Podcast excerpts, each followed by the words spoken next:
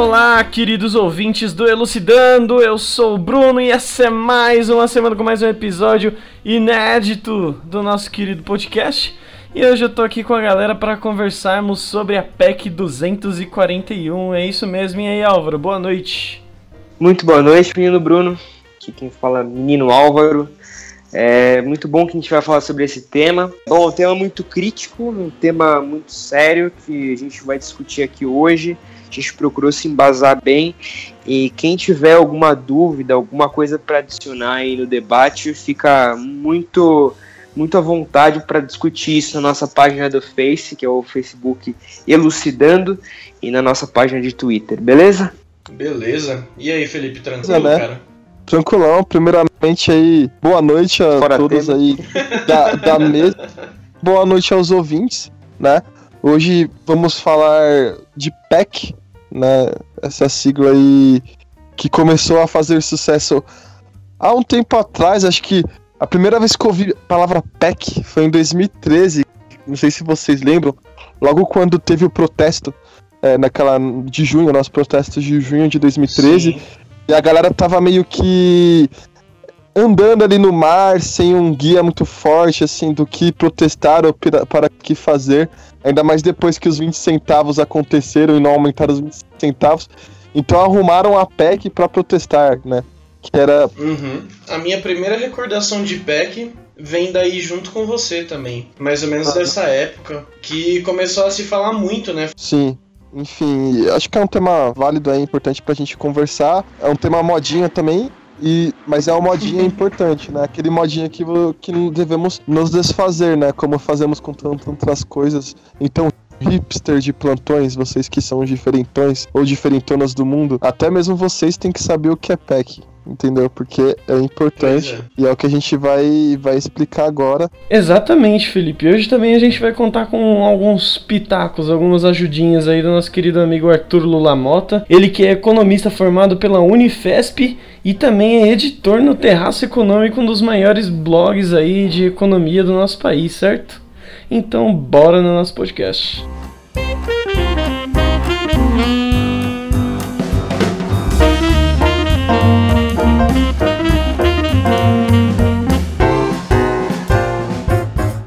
Falando sobre PEC, já que a gente está aqui falando sobre PEC, essa sigla que é tão falada, é sempre bom esclarecer o que é uma PEC. Eu Álvaro, gostaria de dizer que eu estou aqui com a minha mão levantada para falar. Fala aí, Álvaro. Defina a PEC. PEC, A PEC. pé do grego, EC do latim. É zoeira, não é isso.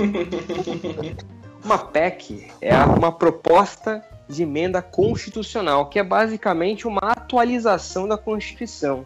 Isso é, é através de um, um projeto de lei que muda a Constituição e passa a vigorar o que quer que eles estejam aprovando. Né? Como ne- ne- nesse caso que a gente está discutindo da PEC 241. E aí, só um adendo, vocês podem ver que entre 2013 e 2016, 2016 foram votadas mais ou menos 230 PECs, né? Porque se a gente. 210 PECs, porque se a gente tava na 37 em 2013 e tá na 241 agora, ou seja, tem PEC pra caramba rolando aí. Será É. que não rolou um- uma atualização desse número? De repente, um- um- uma zerada? Fica aí Porque é a muito curiosidade, estranho. né? Fica aí, se, se algum ouvinte souber, né, nos deixe sabendo. Uhum. Nem É, todas as é. PECs são aprovadas ou, estão, ou podem tá- estar em trâmite, estão engavetadas Uhum. ali, né? Sinceramente, tem Com processo de certeza. aprovação. Com certeza. Né? Mas foram redigidas ao menos 210 PECs. PEC, PEC, PEC, PEC, PEC, PEC, PEC, PEC, PEC. É, E a grande vantagem do que seria uma proposta de emenda constitucional é você, de alguma forma, crescer algo a Constituição é, sem necessariamente é, convocar uma Assembleia Constituinte, que é convocar todos os brasileiros à rua, ou, ou, quer dizer, para votação. É porque e- isso seria um plebiscito, né? Exatamente. E a vantagem da proposta é essa, né? Você, de certa forma, desburocratiza o processo para institucionalizar algo que dentro do- da, da própria Constituição ali. Pois é. E tá aí a importância de, né, por exemplo, de deputados e senadores, né, que se mostra justamente em questões como essa. A gente não elege os caras lá só pra ficar, ah, eu vou defender São Paulo, ah, eu vou defender o estado da Bahia. Não é pra isso, né? Os caras estão lá realmente como representantes da gente. Ah, domingo da gente. então, ele, eles meio que são representantes da nossa opinião, o que, que a gente pensa acerca da sociedade. E eles vão lá representar nessa votação, né? Para escolher se favorece a, a, ideologia que ele segue ou não, né? Pois é, e aí o que, que a PEC 241 ela diz, né? A, a PEC 241 ela ficou conhecida como a PEC do teto, teto de gastos do governo.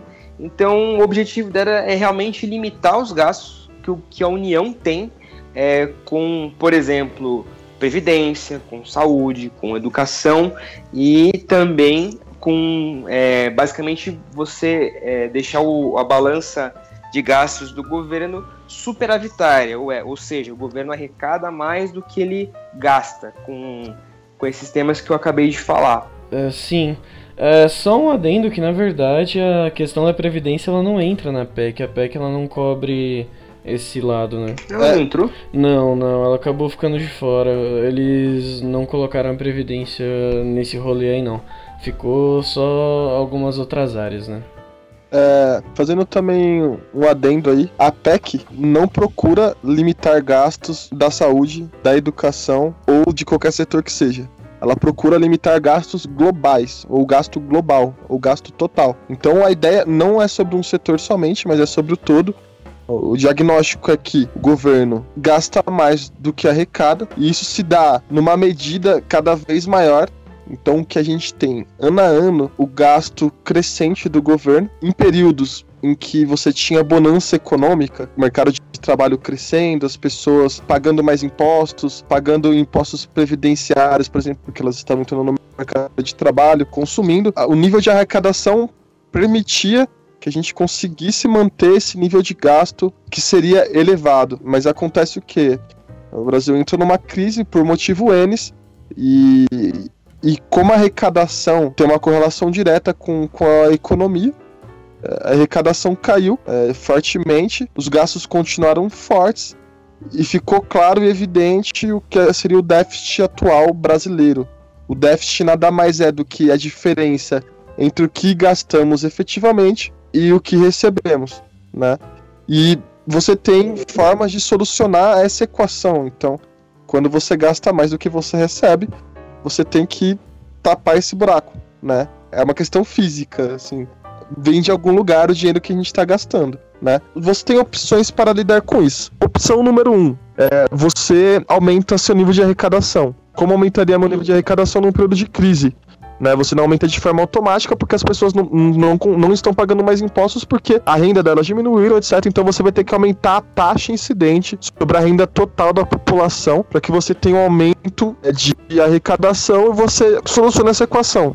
Acontece que essa é uma opção dolorosa, a população brasileira não aguenta mais pagar impostos e não aguenta a taxa que existe hoje. Ninguém gosta de pagar imposto, então parece que você aumentar impostos para resolver essa equação não é o ponto. É, a segunda forma de você tratar com isso é através da inflação. Como assim? Simplesmente o Estado poderia dizer assim: ó, veja, eu tenho um rombo no governo hoje e para pagar esse rombo eu vou imprimir moeda de tal forma que eu pago a todos e todos saem felizes, alegres, saltitantes. Porém, entretanto, todavia, quando você faz isso, você gera inflação, né? Uhum. Porque, veja, essa moeda ela não tem nenhum lastro em produção, ela não foi criada através do seu trabalho. Simplesmente jogou-se uma quantidade de dinheiro N na economia sem lastro, todos terão uma maior quantidade de dinheiro para gastar, né? É, sendo que não houve produção lastreada aquilo. Então, no final, é uma demanda por produtos não produzidos, eu diria. Então, quando você aumenta a demanda e não existe produto, os preços aumentam. A terceira opção que a gente tem para sanar essa equação seria a contenção dos gastos. Então, já que eu não contenho minha arrecadação, né, eu tenho que diminuir meu gasto para fazer essa conta fechar. Aí você pensa, como isso é trivial? No Brasil, isso hoje não é tão trivial assim. Hoje no Brasil você tem despesas que são as despesas obrigatórias. Então elas têm lastros do passado. Então não tem como você diminuí-las. Por exemplo, é aquela, ó, eu sou obrigado a investir em saúde 10% ao ano todo ano. Então o governo ele não tem autonomia constitucional para alterar isso e diminuir gasto. É, então hoje 90% dos gastos do governo hoje, do orçamento público, aproximadamente isso, é direcionado a gastos obrigatórios. que são os gastos que o governo não tem manobra para é, mexer. Então você resta 10%. Esses 10% seria o que a gente chama de gasto. Normal, geralmente são os gastos de qualidade, tá? Que são os gastos de investimento. É aquele dinheiro que o governo tem para, é, sei lá, investir em PAC, por exemplo, que é o Programa de Aceleração do Crescimento, construir estradas, etc., que não é algo previsto em Constituição e melhora a infraestrutura do país, etc., gera capacidade produtiva. Então, quer dizer, o que o governo Dilma fez até hoje para tentar lidar com essa questão foi pegar esses 10% e reduzir ao máximo. O que foi até prejudicial, porque você pensa, o setor privado hoje não consegue investir, ele, ele não tem confiança para investir. Então você não tem investimento no Brasil que gera emprego. Então quem é, penderia para outro lado seria o setor público, né? Só que o setor público não consegue, consegue, fazer esse contraponto, primeiro porque ele não tem dinheiro, e a única forma onde ele tem que cortar, onde ele pode cortar é via investimentos, né? E o que, que a PEC faz? A PEC 241, ela olha o lado dos gastos, então ela tenta resolver como eu vou resolver os gastos, e ela tira esse dilema de gastos obrigatórios, então coloca tudo no mesmo bolo e dá autonomia de eu fazer o seguinte, ó, eu vou reduzir o meu gasto, é porque quando você congela o gasto, o que você está fazendo? Você está congelando ele em relação a uma economia que cresce. Então, à medida que a economia ela vai crescendo, em 20 anos, que é o período que a PEC vai correr, a economia do Brasil certamente será muito maior, assim esperamos. Então a gente vai estar produzindo muito mais carros, muito, muito teremos muito mais riqueza, riqueza no Brasil, investimento, capital privado, e os gastos continuarão o mesmo. Ou seja, em termos relativos, o gasto sobre o total produzido se torna pequeno e aquilo se torna uma dívida ou um gasto fácil de ser sanado. Então, a beleza ou a magia do, da PEC é essa. Primeiro que a gente tem que desmistificar acho que a PEC elas têm, têm os seus defeitos, mas primeiro, a PEC, ela, a primeira instante, não atenta sobre educação ou saúde, por exemplo. Ela atenta sobre o total dos gastos. Não, mas quando você diz em relação a isso, você diz que ela, vamos supor, é, a PEC ela não cita educação e saúde, não, ela não ou cita. ela tipo. Não, ela ah. não cita, ela cita gasto global. Então ela pega hum, o gasto certo. global e ela fala que o gasto global tem que ser congelado. Certo, mas nisso entra educação e saúde, por exemplo. Sim, entra educação e saúde. Mas assim, a educação e saúde, ela pode ser afetada pela PEC, fato. Certamente vai, mas a ideia que se vende a PEC, e isso tem que ser desmistificado, é que ela vai afetar a primeiro instante de ponto de partida educação e saúde, e que isso já está uhum. dado. Só que não necessariamente. Os gastos vão ser definidos conforme a prioridade da sociedade. Se a sociedade perceber que vale mais a pena investir em educação e saúde, pois bem, a gente vai pegar um setor menos importante e retirar daquele lado. Entendeu? Sim, mas sabe o que é foda? É que é, é, esses mitos eles acabam sendo criados pelo, pelo fenômeno Facebook. Que a galerinha que vê a notícia, lê a, a, o, o read ali da notícia, sabe? Tipo, como é que é? A chamada? E aquilo ali pra ela é o que explica tudo, sabe? E aí compartilha, compartilha, compartilha, compartilhando, não estuda e, e vai compartilhando. E olha só que putaria que estão querendo fazer. Então o que acontece? Provavelmente alguém viu essa parte, viu que, hum, isso daqui, ó, isso daqui passa, ah, se congelar os gastos em não sei o que passa, mas putz, congelar gasto na educação também. Também vai afetar a educação e também vai afetar a saúde. Eita vou falar pro meu amiguinho. Aí ele vai falar pro amiguinho, chega no jornalista, o jornalista cria um post, aí o jornalista de um desses jornaizinhos falsos de internet, sabe, que só quer polemizar, ganhar viu? Aí já começa a virar putaria e começa a compartilhar tudo meias, meias informações, sabe? É por isso que é sempre importante você checar suas fontes antes de sair compartilhando, sair falando. Né? Exatamente, cara. E aí provavelmente a pessoa leu aquilo e sei lá, para dar aquela polemizada e colocar ah, a PEC vai mexer com educação e saúde. E aí no telefone sem fio louco do Facebook, no final tá que a PEC, sabe, vai fuder com o Brasil e que não sei o que. Assim, não, não tô falando que vai fuder ou não, não sei, mas acontece que no final das contas acaba sendo muito sensacionalista. Né? É, o, o, que, o que tem que ser visto assim, a oposição à PEC hoje, e a galera que faz oposição à PEC, com certeza tem uma galera embasada e que tem suas razões. É, não Com estamos certeza. Aqui, não estamos aqui dizendo que é, se opor à PEC está errado, é uma postura errada. A grande questão hoje é que a oposição à PEC ela tem muito de uma polemização desnecessária ou mal informada. Então, Exatamente. polemize com embasamento, entendeu? Então entenda até que ponto isso significa, primeiro instante, para a educação ou para a saúde, né?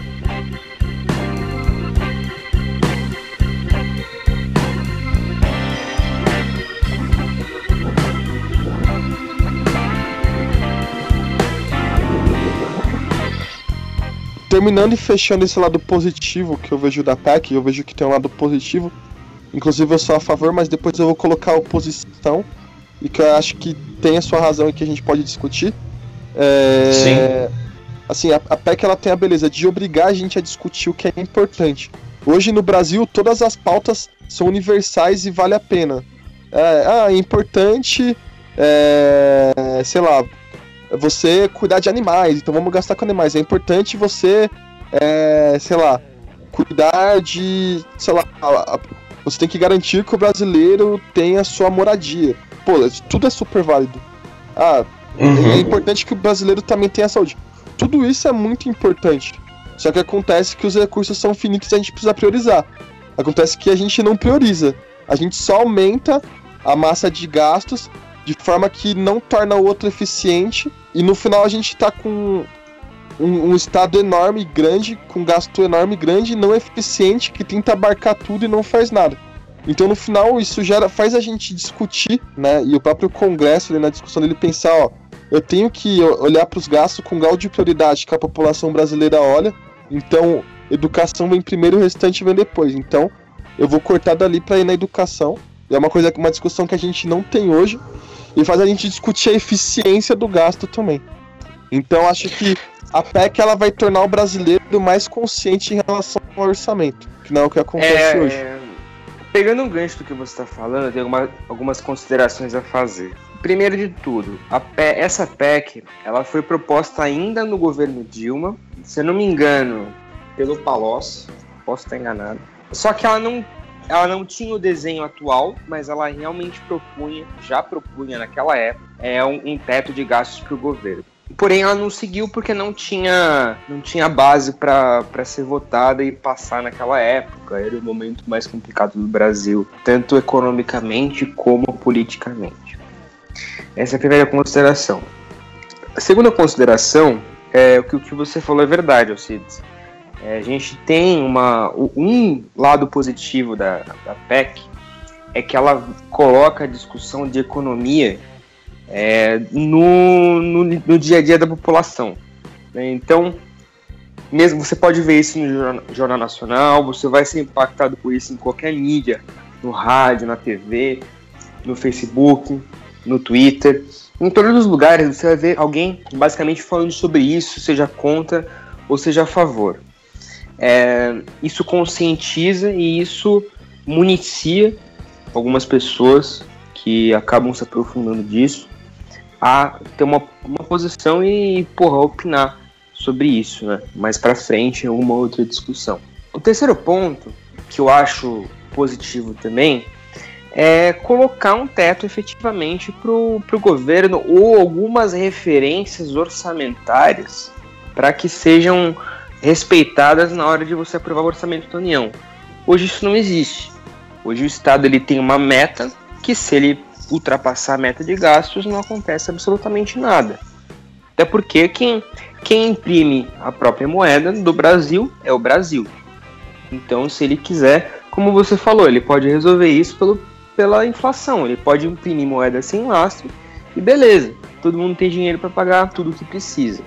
Ótimo. E aí a gente vai, vai fazer uma criação de unicórnios né, como já diria, já diriam no Anticast, vão fazer uma criação de unicórnios que compraram semana passada por aí. É, você toma cuidado do orçamento que você pode tomar um golpe ou sair do governo como aconteceu com a Dilma. Então, dependendo do que você fizer com o orçamento, você pode é, ter embasamento para sair do governo. Mas isso, e assim, eu não sou formado em economia, então eu tô entrando numa seara que não é muito a minha, mas isso tem uma mentalidade deveras empresarial. E aí, é, Alcides, acho que você pode complementar muito bem. Porra, toda empresa trabalha com uma meta orçamentária em que você literalmente não pode extrapolar o, a quantia de, de gasto que você, que você estipulou no começo do seu ano, do seu ano fiscal, né? Na verdade, o que você estipulou no final do ano, do ano fiscal anterior. Então você já fez todo um planejamento de gastos para que nada ocorra fora do plano e geralmente o que você não gastou você devolve, ou seja, vira economia, vira saving. Isso funciona muito bem quando você fala de gestão privada. Porém, quando você fala de gestão pública, as coisas são um pouco diferentes, porque um país é administrado de forma muito diferente do que uma empresa, e aí você, Alcides, pode dissertar sobre isso o resto do podcast. Porém, cara, a questão é que quando a gente fala das demandas de saúde e de educação hoje, é, em 2016, é, elas serão com certeza muito diferentes das demandas de saúde e de educação de 2036. Então, você fazer um exercício de congelamento é, por 20 anos de alguma coisa, olhando de 2016 para frente, é no mínimo temerário, para não dizer imprudente, para não dizer audacioso, não é? é... Para não dizer burrice. Exatamente. Então, quando a gente olha para a PEC, você falou anteriormente que ela, que se a, se a população é, demandar mais saúde, mais educação, isso vai, isso pode mudar e vão, vão ser ajustadas as, as prioridades do governo. Cara, isso é uma meia verdade. A não ser que tenha muito tiro, porrada e bomba, isso não vai acontecer. Então, entrando mais na minha seara, é, qual que é o, o, modo da população ela mostrar para o governo que ela precisa de saúde? Cara, com certeza não é com gente morrendo nos, nos, leitos de hospitais, até porque, pelo que a gente vê, né, isso não acontece, isso já acontece, aliás. Né? Então, é, qual que é a outra forma, qual que é a outra maneira? Seria pelas urnas. Pelas urnas, a gente viu e a gente vê que, por exemplo, nessa PEC, a gente tem. É, a PEC passou por uma votação de larga escala é, nas duas votações no, no, nos deputados, na Câmara dos Deputados, e a perspectiva para a Câmara do Senado é que, se você for fazer a, os partidos que estão votando contra, a favor, ou estão deixa, deixando o próprio deputado deliberar sobre a, a PEC lá na, lá na Câmara dos Deputados, a gente tem apenas três que de fato. É, a gente tem dois que votaram contra, aliás, três, né? Que seria o PT, o PSOL e o PCdoB. E você tem o PDT que ele deixou basicamente os, os, os membros decidirem é, pelo sim e pelo não. O resto, todos estão é, a favor da PEC e votaram contra, votaram, aliás, a favor da PEC do jeito que ela tá. É, projetando isso para os senadores, é, lá para o Senado, a gente tem 81 senadores e a projeção é que somente 14 votam, a, votem contra a PEC. Então isso representa 17%. A PEC vai passar, é uma realidade. É, meu ponto. Apenas para esclarecer, se 33% acima de 33% fossem contra, a PEC não passava. Porque para a PEC passar, precisa ter dois terços a favor. Exatamente. Então, o que a gente pode concluir é que a PEC vai passar. Meu posicionamento ele é muito claro. É, eu não vou ser, não vou fechar meus olhos para dizer que a gente não precisa de uma melhor gestão fiscal, mas a gente teria que conversar e aí é para mim, a melhor alternativa seria vamos conversar sobre a PEC 241. Vamos sentar, vamos conversar e vamos analisar se essa é realmente a melhor proposta. Por quê? Como eu estava falando, a terceira via qual seria? A rua.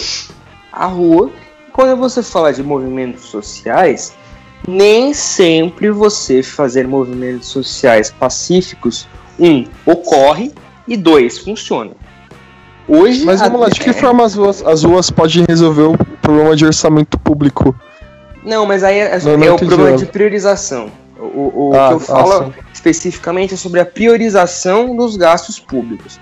Porém, é, o questionamento fica da seguinte forma: como é que eu vou priorizar os gastos públicos, sendo que 40% da minha dívida pública é juros e não auditada?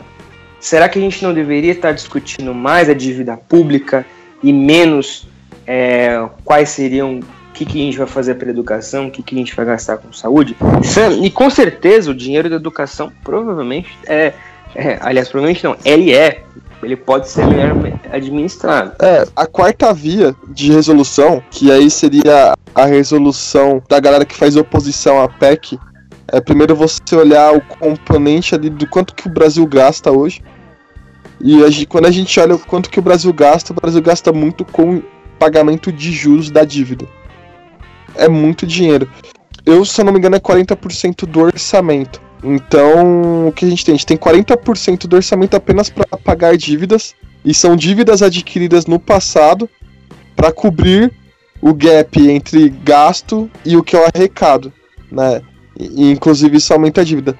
E aí, qual que é a, qual que é a, a solução para esse caso, que, que seria da oposição à PEC? É, cara, veja bem, hoje o Brasil paga uma quantidade de juros astronômica.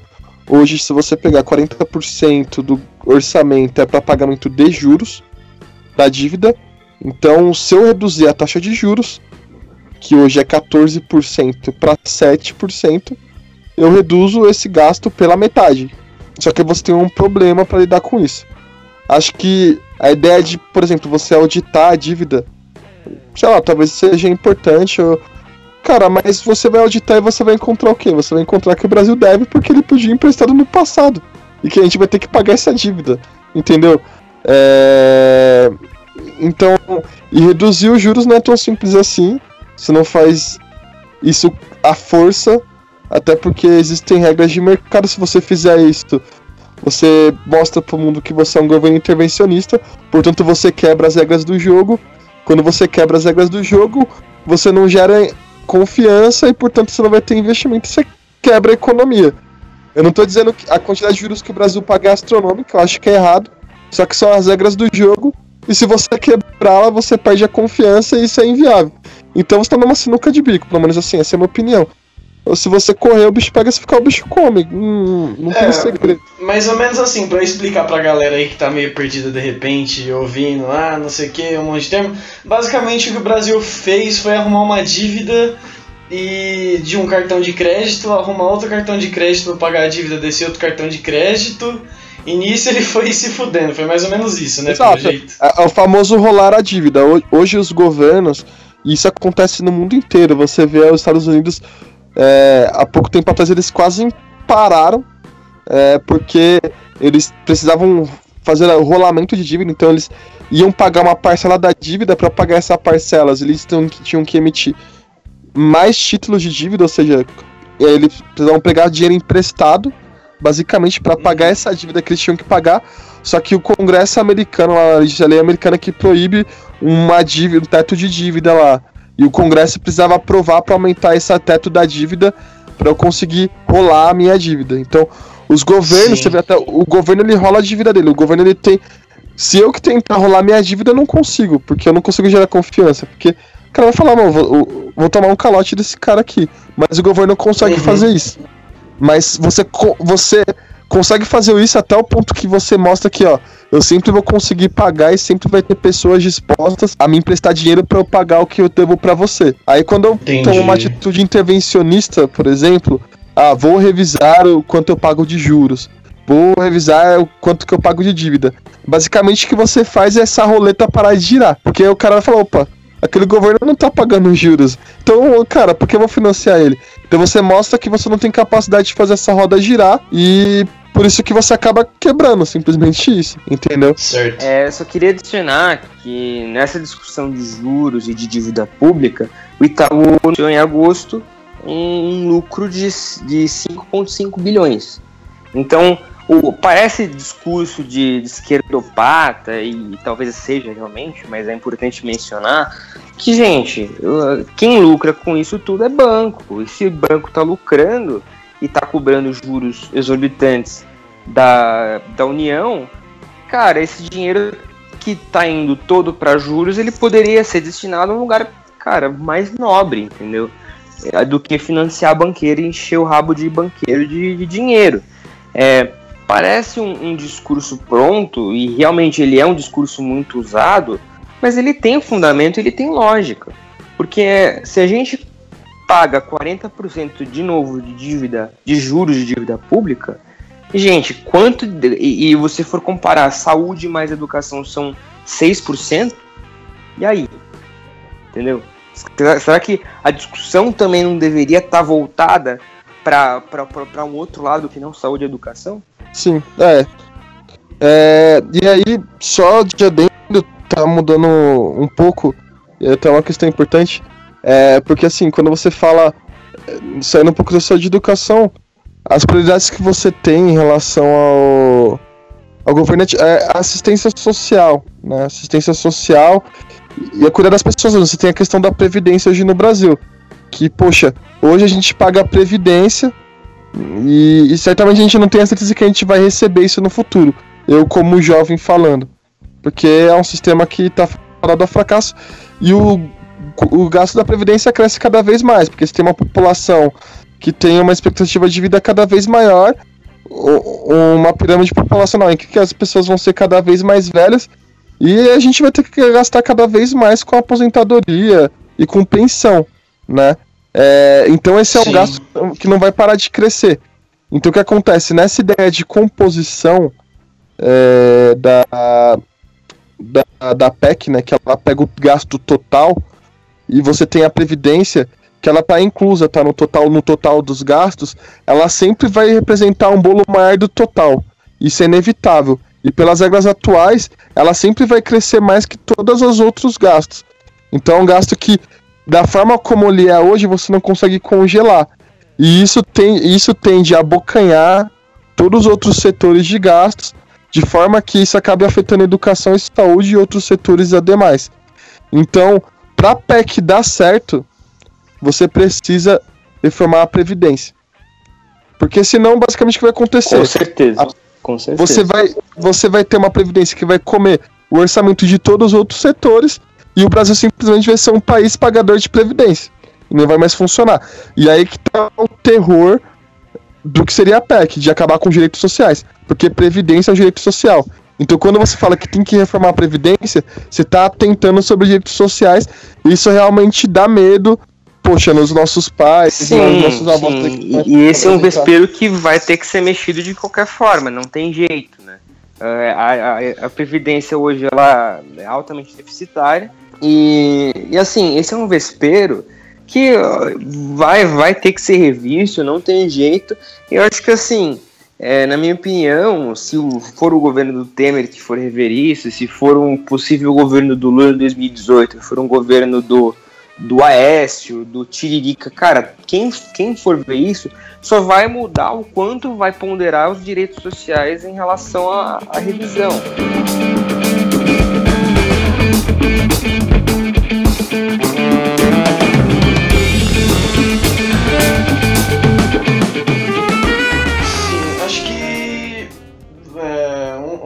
Grandes pro problemas aí que a gente pode ter atualmente. Eu só vou puxar um, um gancho para dar continuidade no assunto que eu vou levar logo em seguida. Mas novamente é o problema da, da polarização que a gente está sofrendo, sabe? O, o, Brasil parece um grande Manaus quando tá tendo o, festival do Boi Bumbá, sabe? Que ficou garantido o caprichoso, a cidade se divide em vermelho e azul. O Brasil tá parecendo isso, cara. Então, ou você é um coxinha, ou você é um petista maluco. É, esses dias eu ouvi que se Mortadela você é a favor da PEC, é, se você é a favor da PEC, você é petista. Contrário, né? É, é contrário. Mas a pessoa disse assim direto, ah, se você é contra a PEC, é petista. Quem é contra a PEC é petista. N não tem dúvida, é, é petista. É, sabe, é uma generalização que é, é, muito ridícula, é muito idiota. Na, época, na hora eu até fiquei. É, sabe, eu não consegui nem me expressar, mas eu acabei deixando passar. Porque eu, eu nem consegui falar pra pessoa, tipo, não, cara, não é assim. Mas isso é, é, muita, é muita estupidez e é algo que está acontecendo recorrentemente no, no Brasil atual. É, essa polarização ela gera a falta de discussão, né? Porque no final são dois lados opostos achando que tem as melhores ideias e ninguém senta para des descobrir o meio termo que seria o melhor. Então no final. Exatamente. Aí no final você gera isso, você gera a falta de conversa e a falta de você conversar o, o que seria um Brasil melhor, quais seriam as melhores medidas. Simplesmente são, são soluções definitivas. Ou você tem um lado N ou você tem um lado Y. Entendeu? Sim, é, apesar de eu não gostar daquela, daquele jargão chato pra caralho, mas nem esquerda, nem direita, pra frente, sabe? Mas é uma coisa que a gente tem que começar a falar. Nem esquerda, nem tipo, direita. Pode crer. Sabe, por, por mais que isso possa ser idiota, é mais ou menos assim que a gente tem que agir.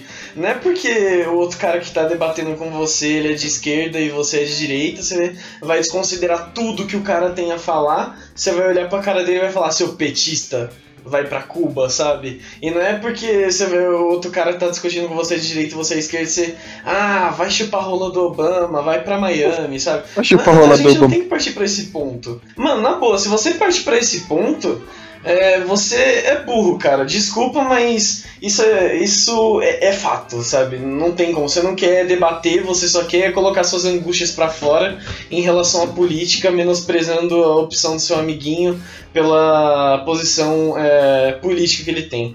Mas então, puxando isso pro fato atual, é, o, o Álvaro até comentou de que provavelmente passará no Senado, né? No cenário atual que a gente se encontra politicamente, provavelmente essa proposta passa no Senado. E é interessante a gente ver isso. É, você também comentou da Câmara dos Deputados que ah, quem votou contra foi o PT, o PSOL e o PCdoB. O PDT, né, se eu não me engano, você falou que falou, ah, cada um que se vira por si. E o resto todos votaram a favor.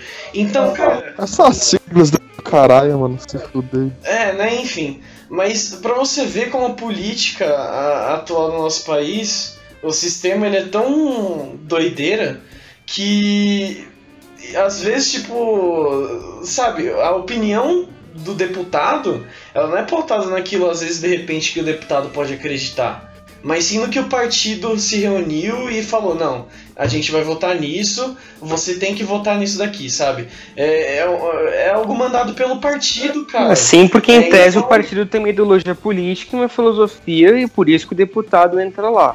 Na prática, a gente sabe sim, que é assim. Não, exatamente, mas, cara, até mesmo dentro de um partido, é, você vai ter divergência, sabe? Não, não, não é possível que num partido é, você vai ter uma unanimidade que todo mundo é a favor de tudo ao mesmo tempo e todo mundo é contra é, certo ponto ao mesmo tempo, sabe? É, não é possível que isso aconteça. E, e, é muito doido que a gente tem que aceitar essa questão e de ter que, vamos supor, na hora de votar, a gente tem que falar, hum, eu vou votar no PT, nesse carinha do PSDB. Aí você fala, não, não posso porque são políticas opostas, um vai acabar atrapalhando o outro. É, é meio doido a gente ter que pensar isso, infelizmente. E aí a gente entra na, na questão toda, né? De que muito do alarde que está se fazendo em relação à, à PEC é, da galerinha que fala, ah, vai afetar a educação. Ah, que não sei o que, tinha que ser o Temer, porque o Temer é de direita. É, então, parte contra já tem essa inflamação por causa da posição política do, do atual presidente. Era que nem se a Dilma lançasse isso, ninguém ia ser a favor, porque todo mundo odiava a Dilma. Entendeu? É, se, então, se odeia a Dilma primeiro instante do que prefere o Brasil, entendeu? Ou se odeia o Temer na primeiro instante do que você prefere o Brasil. Então, tipo, você acaba aceitando algumas coisas que o povo te empurra só porque a ideologia dele é parecida com a sua. Virou clubismo, mano. Política virou clubismo. Então, tipo, chega lá o Feliciano, que votou a favor, e fala: Ah, povo, eu votei a favor. Aí todos os seguidores do Feliciano, essa PEC tem que ser aprovada, se você é contra, você é petista, sabe? Aí chega, sei lá, o Jean Willis fala, não, eu votei contra a PEC, e aí todos os seguidores do Jean Willis, ai ah, meu Deus do céu, quem votou a favor da PEC é um direitista, é um coxinha, sabe? Morte às coxinhas. Não, cara, a gente não tem que levar a discussão para esse lado. A gente tem que parar para pesquisar e ver que o, o assunto vai bem mais fundo do que isso. Sim, exatamente, cara. Exatamente. A gente tem que tomar cuidado dessa limitação das ideias. Sim, é, isso é, isso é verdade. Porém, se a gente olhar para o Congresso, o Congresso ele está representado por, é, por políticos, infelizmente, que estão muito mais propensos para um lado do que para o outro. Aliás, você tem muito pois oportunista é, né? lá, né? Tipo, o PMDB, o grande. Se, se existe um inferno, o PMDB é o purgatório. É, e você tem alguns partidos nanicos que hoje ocupam o lugar da esquerda, que o PT, que o, o, o PT é a, a, nossa mais nova estrela, é, estrela anã, né? Aquela, aquela aquele partido que já implodiu e hoje é sombra do que é, é deixou. E, Bela analogia. É, e o resto você tem aí basicamente partidos que, que apoiam o, o governo, né? Em troca de diversos favores, diversos cargos. Enfim, o, o Congresso ele não representa é, como deveria a maior parte da população. Né? Ah, exatamente. Eles representam os próprios interesses, né? Eu vou votar nessa Eles pauta porque os próprios favorece, justamente. Não favorece a ideologia do partido, sim favorece a praticidade, é a minha relação que eu tenho com o governo. Até porque, em, vai... em, em, última instância, eu, eu, eu tenho um convênio médico e, e, eu tenho condição de, por exemplo, se um dia eu tiver um filho, pagar uma escola particular para ele. Então, obviamente, essa PEC não vai me afetar. Pelo menos no primeiro momento, não. Porém, a gente sabe que, que tem muita gente que vai ser afetada. E é, e é, nisso que a gente pensa na hora de discutir. Por isso que eu acho que a melhor, a melhor opção seria não seria rediscutir né, os termos dessa, dessa PEC. Não você simplesmente é, gastar in, in, indefinidamente e, sem nenhum tipo de, de, digamos, meta que travasse o gasto público, mas a gente não sabe se, por exemplo, passa um tornado, cai um meteoro em Brasília, é, na cabeça do Temer hoje, cara, vai dar um gasto pro governo, entendeu? Então isso pode.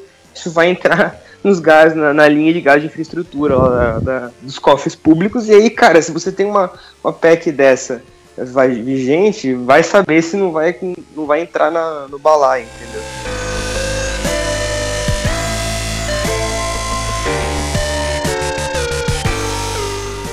Bem, então, basicamente é o seguinte. Uh, a gente tem uma situação atual no país que a gente tem uma dívida filha da puta de enorme.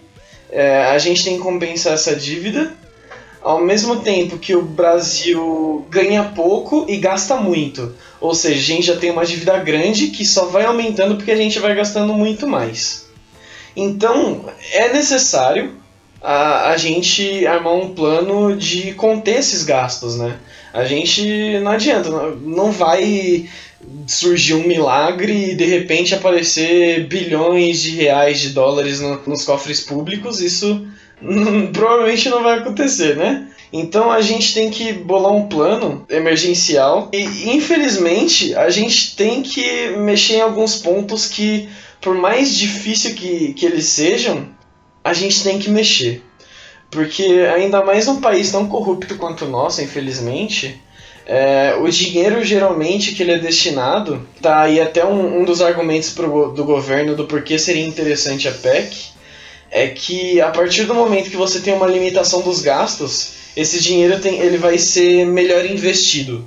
Porque o Brasil, a gente teve há uns, há uns 6, 8 anos atrás uma época muito próspera, onde a gente não foi afetado por uma crise econômica que existia na época, é, ou muito pouco afetado.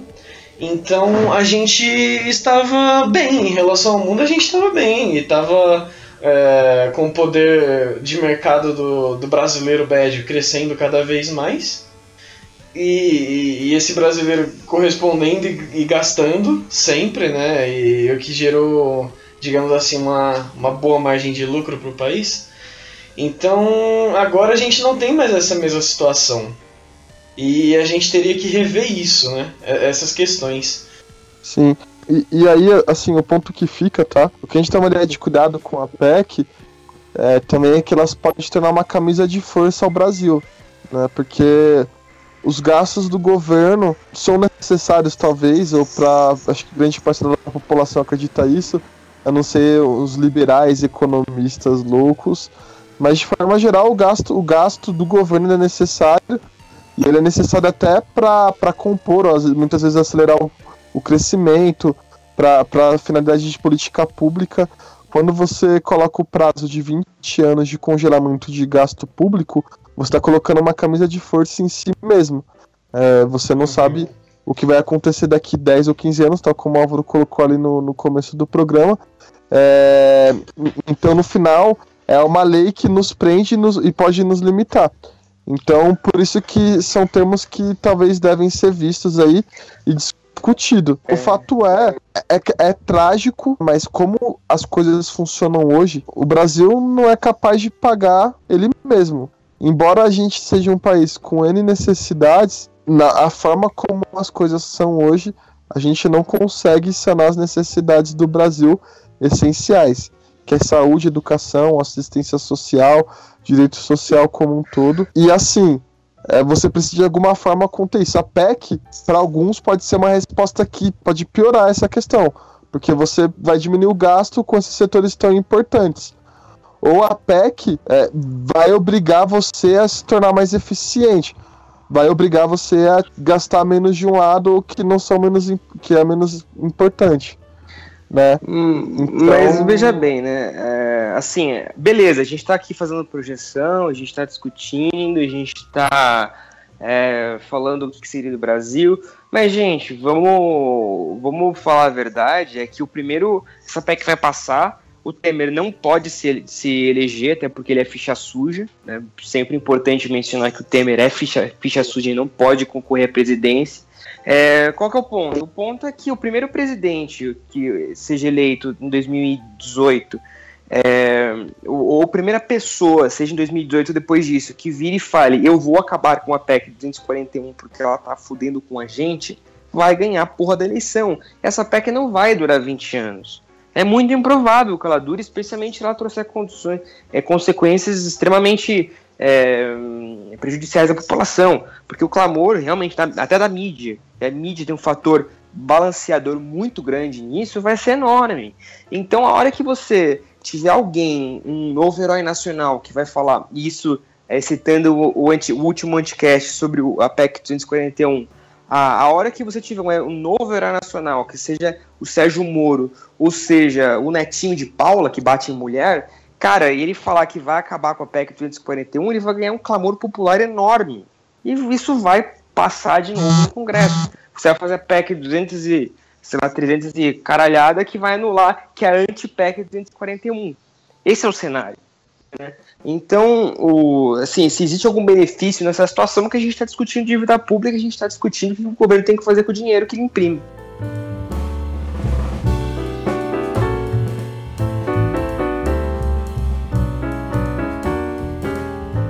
É, eu acho que um dos grandes problemas é que, assim, em relação, né, que a gente já tinha dito que ela não, a PEC não se dá só em educação e saúde, e é muito bom a gente ressaltar isso. Porque parece que tem galera que acha que a PEC só vai mexer na saúde e na educação. Não, galera, não vai mexer só nisso. Então, o que acontece? É, a PEC diz o seguinte: é, já tem aquele negócio, o limite desses gastos em tais áreas em 2016 vai ser aliás, o quanto que a gente gastou né, em 2016 vai ser o limite de 2017 mais a variação ali da inflação. Então, para a área da educação, por exemplo, 18% desse limite ele tem que ser, no mínimo, 18% da, da receita líquida tem que ser destinado para a educação e no mínimo 15% tem que ser destinado à saúde. E só que o problema de você lidar com com valores assim, um valor percentual é até mais tranquilo, né? Mas o problema de você lidar com o limite para gastos de. Assim, tratando agora de saúde e educação, que está sendo a grande polêmica dessa PEC, é que a população ela tende a expandir, cara. A, a população ela tende a, a crescer sempre. É, não, sei lá, não sei que venha o meteoro do Álvaro e, e mate metade da população, a população tende a ficar cada vez maior. Na cabeça do tempo. você- Só um comentário. Ah, Caramba, então teria que ser muito foda esse meteoro pra ser muito preciso. mas, mas então, o que acontece quando você tem uma limitação nessas áreas que você lida diretamente com a população é que é é diferente, por exemplo, você destinar, sei lá, um milhão de reais para mil pessoas e daqui 10 anos você ter que dividir um milhão de reais para 100 mil pessoas, sabe? E, e esse é o, o grande problema assim da limitação. Ah, por exemplo, na educação, o, OCDE, que é o órgão cooperação, de cooperação de desenvolvimento econômico, que ele é um órgão internacional que ele mais ou menos faz algumas pesquisas assim, ele disse que o, o gasto médio da educação no Brasil por cabeça de estudante é de 3 mil dólares por ano. Então o Brasil investe em cada estudante 3 mil dólares por ano, sendo que a média mundial é de 9 mil dólares. Então a gente investe muito pouco por estudante, né? E, e outro dado muito incrível aqui também que o OCDE ressalta é que o Brasil ele é o segundo país com maior investimento relativo ao PIB na educação. O Brasil investe 6,6% do PIB diretamente na educação. Isso dado de 2013. Eu não consegui achar um dado mais atual. Mas o Brasil investia 6,6% do PIB diretamente na educação.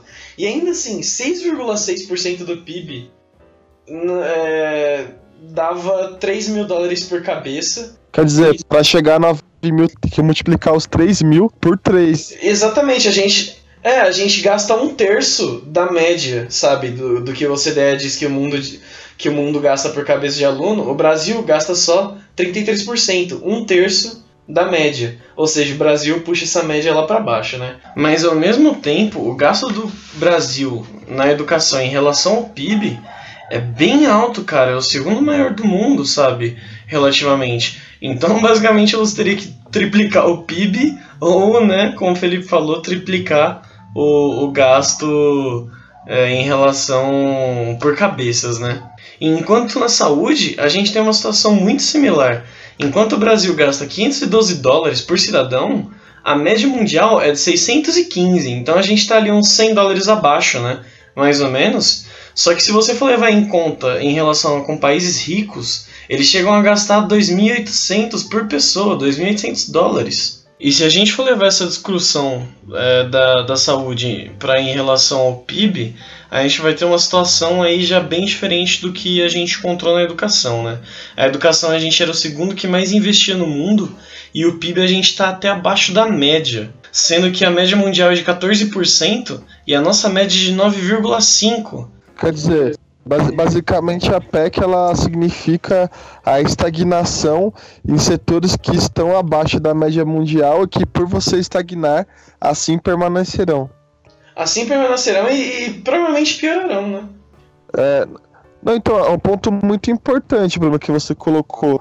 Assim, a PEC, ela significa de alguma forma que o Brasil vai estagnar em, em termos de gastos é, em, setores que são, tão, são essenciais e que o Brasil não está nem no nível mundial, né?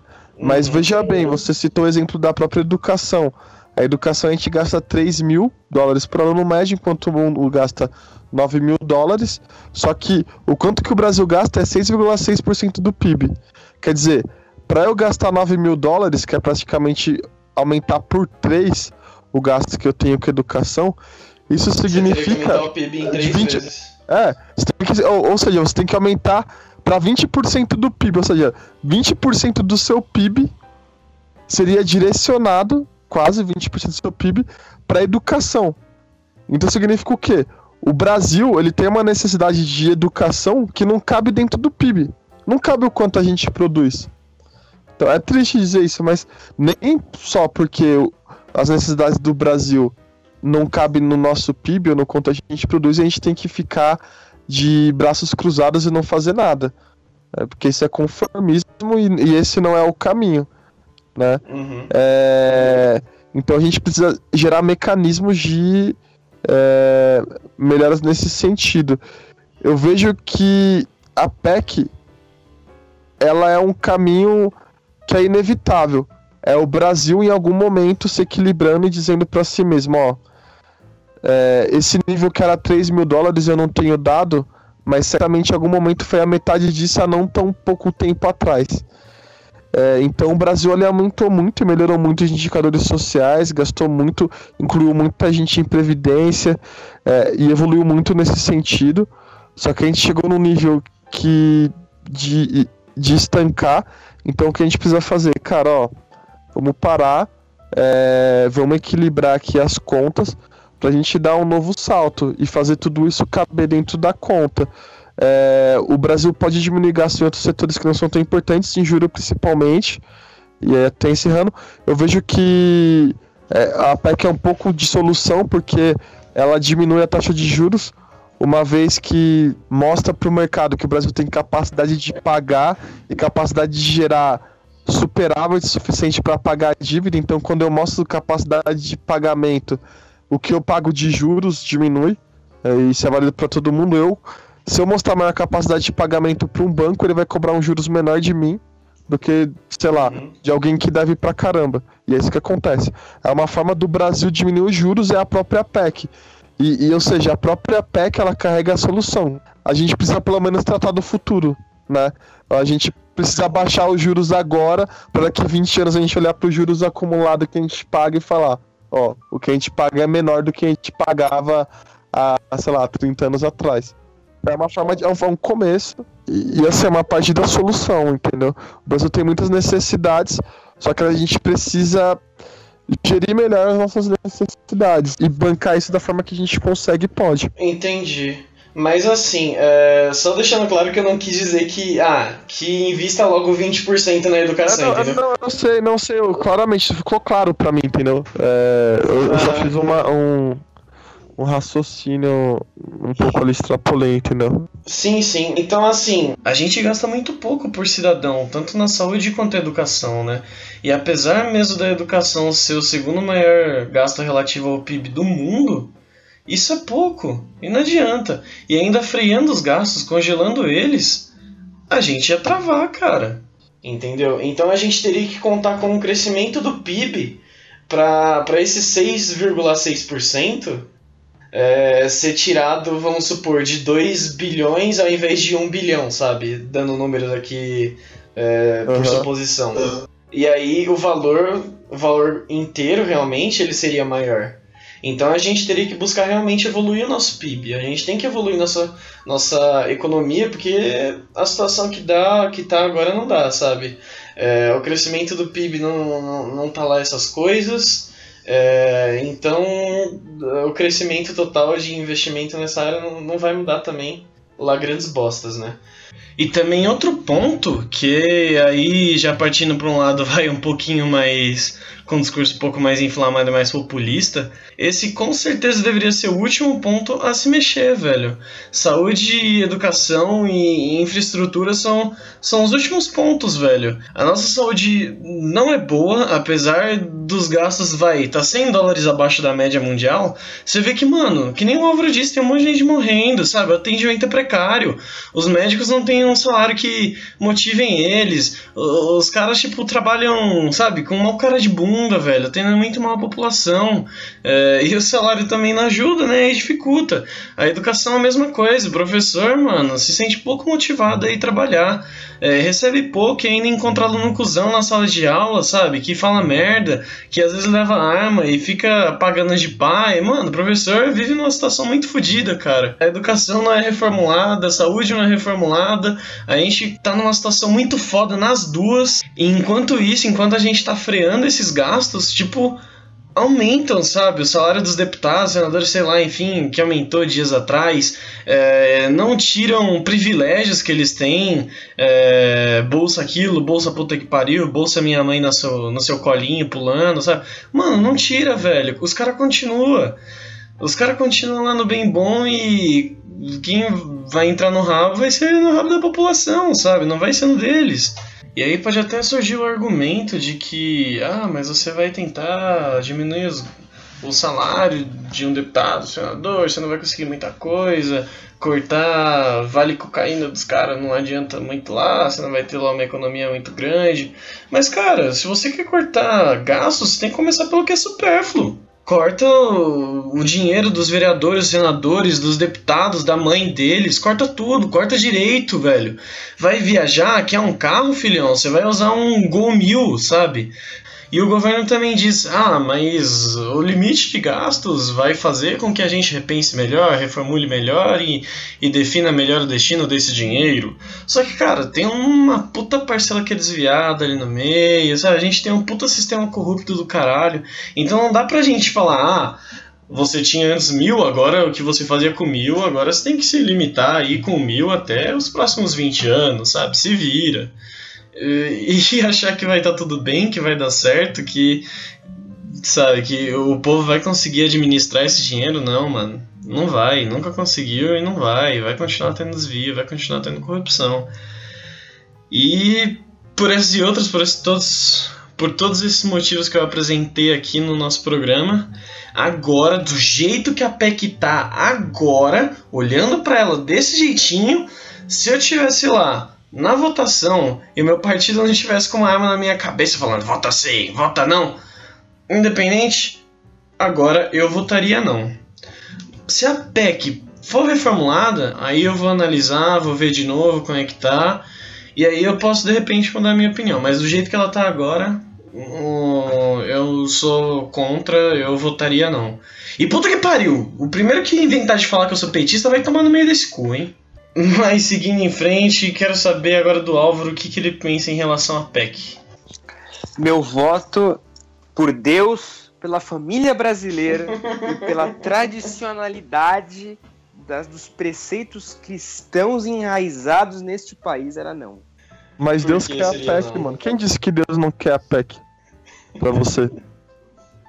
Ah, mano, Deus gosta de repartir, né, cara? Jesus era meio socialista naquela época. Era vanguarda. Pode crer, né? Eu tenho que pensar o que Jesus louco votaria, agora né? com essa afirmação do Álvaro. O que Jesus, o que Jesus votaria? Eu diria para vocês em casa refletir isso antes, né? Refletir nisso antes para pensar que qual o posicionamento de vocês em relação à PEC. Mas como Jesus não tá aqui, ele não vai falar pra gente que ele vai votar, a não ser que ele apareça em forma de milagres, a gente fica na dúvida, tem que votar pela gente mesmo. Então, é, assim, a corrupção é uma parte e a questão de quantos deputados gastam é mais simbólico. E eu acho importante é, esse simbolismo. E a corrupção ela tira uma parte, mas ela tira menos efetivamente do que dinheiro absoluto. É, ela tira mais, acho que, eficiência. É, a corrupção ela tira realmente mais eficiência. Porque você gera políticos interessados não em, em ter eficiência de governo é, vai ser um mecanismo que né? surrupia uma pequena parcela para ele, que é uma, é uma parcela que, quando você em termos relativos, não é tão grande. É, né? É, mas, mas que mesmo assim deveria ser zero, né? Enfim.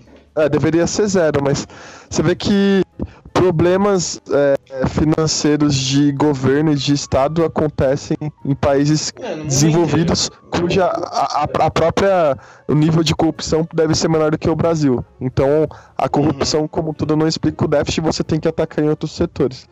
Né? Em relação à PEC, acho que meu, meu discurso ao longo do, do podcast deixou claro que meu voto seria o sim. É, é uma forma de, de resposta de solução que é viável, que é, é simplista até certo ponto, é, mas acho ok e acho que ela traz por si só outras mudanças que muitas vezes a gente não consegue prever, mas estão aí. Então, é, são a ideia de você tornar algo mais reformista, de fazer você forçar você a olhar a questão da previdência que é um problema, por exemplo, é, fazer você discutir o que seria a forma justa, então, já que o orçamento não é possível, então por que a gente não faz uma reforma tributária em que, sei lá, tire ICMS que pune o pobre que vai lá e compra arroz e tem ICMS no arroz ou na cesta básica ou algo do gênero e faça com que você aumente o imposto de renda de quem ganha mais, por exemplo. Então isso é uma forma de você solucionar um problema social, né? É, então, beleza, eu vou continuar com o mesmo nível de arrecadação, é, faço uma reforma tributária e faço pagar esse nível de arrecadação, que é mais rico, e tiro dos bens essenciais dos pobres o imposto e abaixo, e abaixo tudo isso, então no final gera um ganho de renda disponível. Então, é, e, e a gente vai começar a ter essas discussões a partir do momento que a gente vê que a gente tem que ir por essa opção, entendeu? Porque hoje a gente tem a opção de dar aumento infinito de impostos e vida que segue até isso se tornar sufocante, se, se é que já não é. E agora que vocês já ouviram todos os nossos argumentos, as nossas conclusões, eu deixo vocês então com o nosso querido. Eu deixo vocês então com as considerações do nosso querido amigo Arthur Lamota, que é economista formado pela Unifesp e também editor do blog Terraço Econômico. Bom, tudo bem, pessoal? Sou o Arthur aqui do Terraço Econômico, sou economista e vou responder algumas perguntas aí para vocês. É, por que, que a gente, o Brasil não reduz os juros, dado que o, juro, o pagamento com juros é uma grande parcela da, da dívida brasileira? Bom, primeiro, primeiro que o juros, o juro ele é, uma, ele é um preço de mercado e, e ele não é um preço de gabinete, ou seja, não é a caneta do, do governo que dita qual que é os juros que, que o mercado vai cobrar, né? A gente tentou fazer isso é, a partir de 2012, né? Abaixou a taxa de juros sem os fundamentos macroeconômicos para isso, né? Uma, uma, um momento que o mundo estava com risco elevado, o Brasil também. A inflação brasileira ainda estava com uma trajetória ascendente, então abaixar a taxa de juros naquele momento criou todo um, um desarranjo macroeconômico, né, uma, uma piora das expectativas, da credibilidade dos agentes que, que só foi negativo, né, não, não surtiu o efeito que queria que surtisse, né, não, não animou o, que os economistas chamam de animal spirit, da, ou espírito animal dos empresários, mesmo com a taxa de juros, né, porque ela não era fundamentada. O risco e a piora das expectativas superou é, o benefício de, de diminuir a taxa de juros. É a mesma coisa agora, mas é importante ressaltar que o Brasil já tá numa, já entrou num ciclo de redução de juros. O último Copom aí reduziu de 14 é, 25 para 14% e a tendência é que que continue diminuindo nas próximas reuniões, tanto nesse ano como no, em 2017. Né? Então, os juros ele vai ser de fato diminuído, mas porque tem fundamentos por trás disso. É, mais do que tudo, a inflação, né? a expectativa de inflação para o ano que vem já mais ancorada próximo, próximo do nosso centro da meta lá de 4,5. Então, isso é muito importante, né? ter essa expectativa reduzida, né? então, quando a sua inflação está baixa, o juros real, ele, ele, que é a, taxa de juros nominal, que é os 14% hoje, você desconta a inflação, ele vai estar tá melhor, é, como você vai estar tá em 4,5% no fim do ano que vem, você não precisa ter essa taxa de juros hoje de 14% para manter o mesmo juros real, né? Então, e mais do que isso, é, como disse, o juros ele não é ditado pelo governo, o mercado que dita o, a taxa de juros que, que ele exige de, de cobrança ali do, de acordo com o risco da dívida do governo. Mas mais do que isso, mesmo que você reduza na, na marra os juros, é, o problema da, da dívida brasileira, e por isso que tem a PEC, é a sua dinâmica. Né? Por mais que você reduza os juros na marra, a dinâmica da dívida continuar, continuará crescendo. E dentre alguns fatores nós temos a, a questão da previdência, né, que ela cresce a 4, mais ou menos 4% ao ano, que é o número de aposentados que cresce no Brasil. Então ela tem uma, tra uma trajetória claramente altista, independente do que você faça. E a PEC não vai atacar essa, essa questão da previdência, por isso que a, a previdência é uma segunda parte, é um segundo braço da PEC que se não for concluído, ela pode até colocar em risco a própria PEC, mas de qualquer forma, é, a PEC ela, ela vai atacar alguns outros tipos de despesa que hoje estão assegurados pela, pela Constituição e que talvez não façam mais sentido crescer na velocidade que estavam crescendo até então. É, outra questão que, que surge bastu, bastante aí, uma dúvida que eu acho que as pessoas não têm obrigação necessariamente de saber, é por que, que um país como o Japão pode ter 200% da dívida e não está num estado tão alarmante como o brasileiro, e o Brasil tem 70%, que é o nível hoje, e está nesse caos, né? Não que lá fora não esteja se discutindo o nível da dívida também, principalmente os países europeus e a própria China, mas enfim. Por que, que é mais aceitável os países desenvolvidos terem esse nível e o Brasil e países emergentes não? Vamos começar primeiro por a diferença de renda, né? O, o Japão ele tem mais ou menos quatro vezes mais renda que o Brasil, ou seja, PIB per capita japonês é quatro vezes maior que o brasileiro. É, a gente vai ter que entrar um pouco nos números, mas eu vou tentar deixar de uma forma um pouco mais didática. É, vamos imaginar duas famílias, uma japonesa e uma brasileira. No, o trabalhador japonês ganha lá seus 10 mil dólares e o trabalhador brasileiro ganha seus 2,5 que acontece? Primeiro que esse, já esse, esse nível inicial já causa uma diferença né, na, na dinâmica da, do risco. Mas a gente tem que pensar é, como o, o japonês tem uma dívida mais ou menos de 200% do PIB, esses 10 mil que o cara ganha, ele deve 20 mil. E o brasileiro, que tem uma, uma dívida de mais ou menos 70, esses 2,5 que ele ganha, dá aproximadamente lá 1,75, né, 1,7 mil, mil dólares. É, seguinte, aí você fala, pô, mas o japonês deve muito mais, né?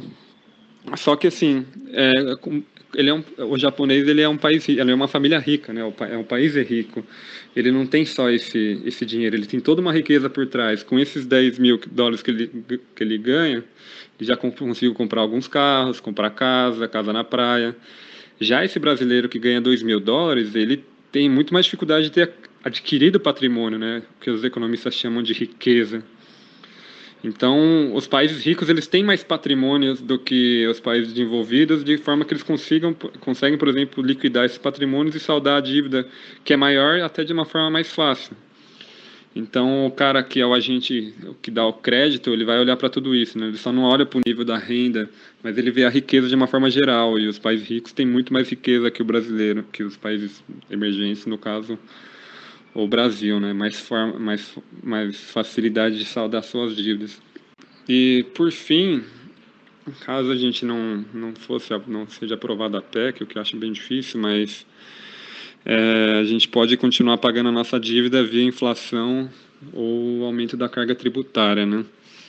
Que é o que foi feito nos últimos anos. A gente escolheu pagar essa dívida via aumento da carga tributária desde, desde a década de 90. A gente vem elevando a nossa carga tributária, jogando o problema para frente, porque a nossa dívida foi está constantemente subindo. E, e antes da década de 90, 80, é, a gente financiava a nossa dívida via inflação, ou seja, tributando a moeda e principalmente as pessoas mais pobres. Como é que funciona essa, essa dinâmica? Você tem, você não faz a PEC, você não tem uma, uma forma de se financiar e, os, e o seu risco eleva, né? Porque você não tem uma dinâmica sustentável para frente da sua dívida, vai subir acima de 90, 100%. Os agentes de risco vão cada vez mais cobrar juros absurdos, porque o prêmio, o risco ali, os juros aumentando é um prêmio, prêmio adicional do calote que o Brasil pode, pode vir a, a fazer. E de forma que o governo fique cada vez mais difícil tomar dinheiro emprestado. Então, o que, que ele vai, o que, que ele pode fazer? E é uma escolha que a sociedade tem. Ele pode continuar elevando a carga tributária, portanto, tributando você diretamente e as empresas e tirando a competitividade do país, porque os produtos ficam mais caros, né? Estão tomando seu dinheiro e saldando uma dívida que é nossa mesmo. Ou então ele pode fazer isso via inflação, que é por duas formas. Primeiro ele ou ele faz a chamada senhoriagem. Senhoriagem é basicamente a impressão de moeda, né? Você pegar papel, pintar e dar valor para ela e jogar isso no mercado, saldar essa dívida. Isso aumenta a base monetária, aumenta o fluxo de, de moeda na economia e isso gera inflação. E também comprando títulos públicos, e quando você compra títulos públicos, você está dando dinheiro para o mercado, né? tomando um título de um lado e dando dinheiro do outro. Então, quando você aumenta a, a, a moeda circulante na economia, isso aí tende a, tende a gerar um aumento no nível dos preços e, portanto, a inflação. Então, basicamente, principalmente os mais pobres que sofrem com isso, né, porque eles não conseguem se, de, se defender da, da inflação, os ricos ou a classe média consegue colocar em títulos públicos, em coisas que rendem juros e defendem o poder de compra, agora o mais pobre não tem esse tipo de artifício financeiro, então é, quando você imprime dinheiro, você está tributando a moeda e, portanto, tributando as pessoas mais pobres de uma forma indireta para se financiar. E é uma forma de tributo sem ter que passar no Congresso, né? O, o governo tem esse tipo de, de manha, só que a inflação é, um, é uma monstruosidade perigosa, né? Então, quando você entra nessa, nessa brincadeira, você não sabe quando você vai sair, a inflação ela começa a se retroalimentar e de, você perde a, a, forma de fazer projeção, as empresas não conseguem mais saber quanto que vai ser o preço do amanhã. Então, e aí a gente volta para a década de 80, né, que é a década perdida. O governo tem essa opção de imprimir dinheiro e se financiar, só que existe muitos muitos ônus e poucos bônus em relação a isso.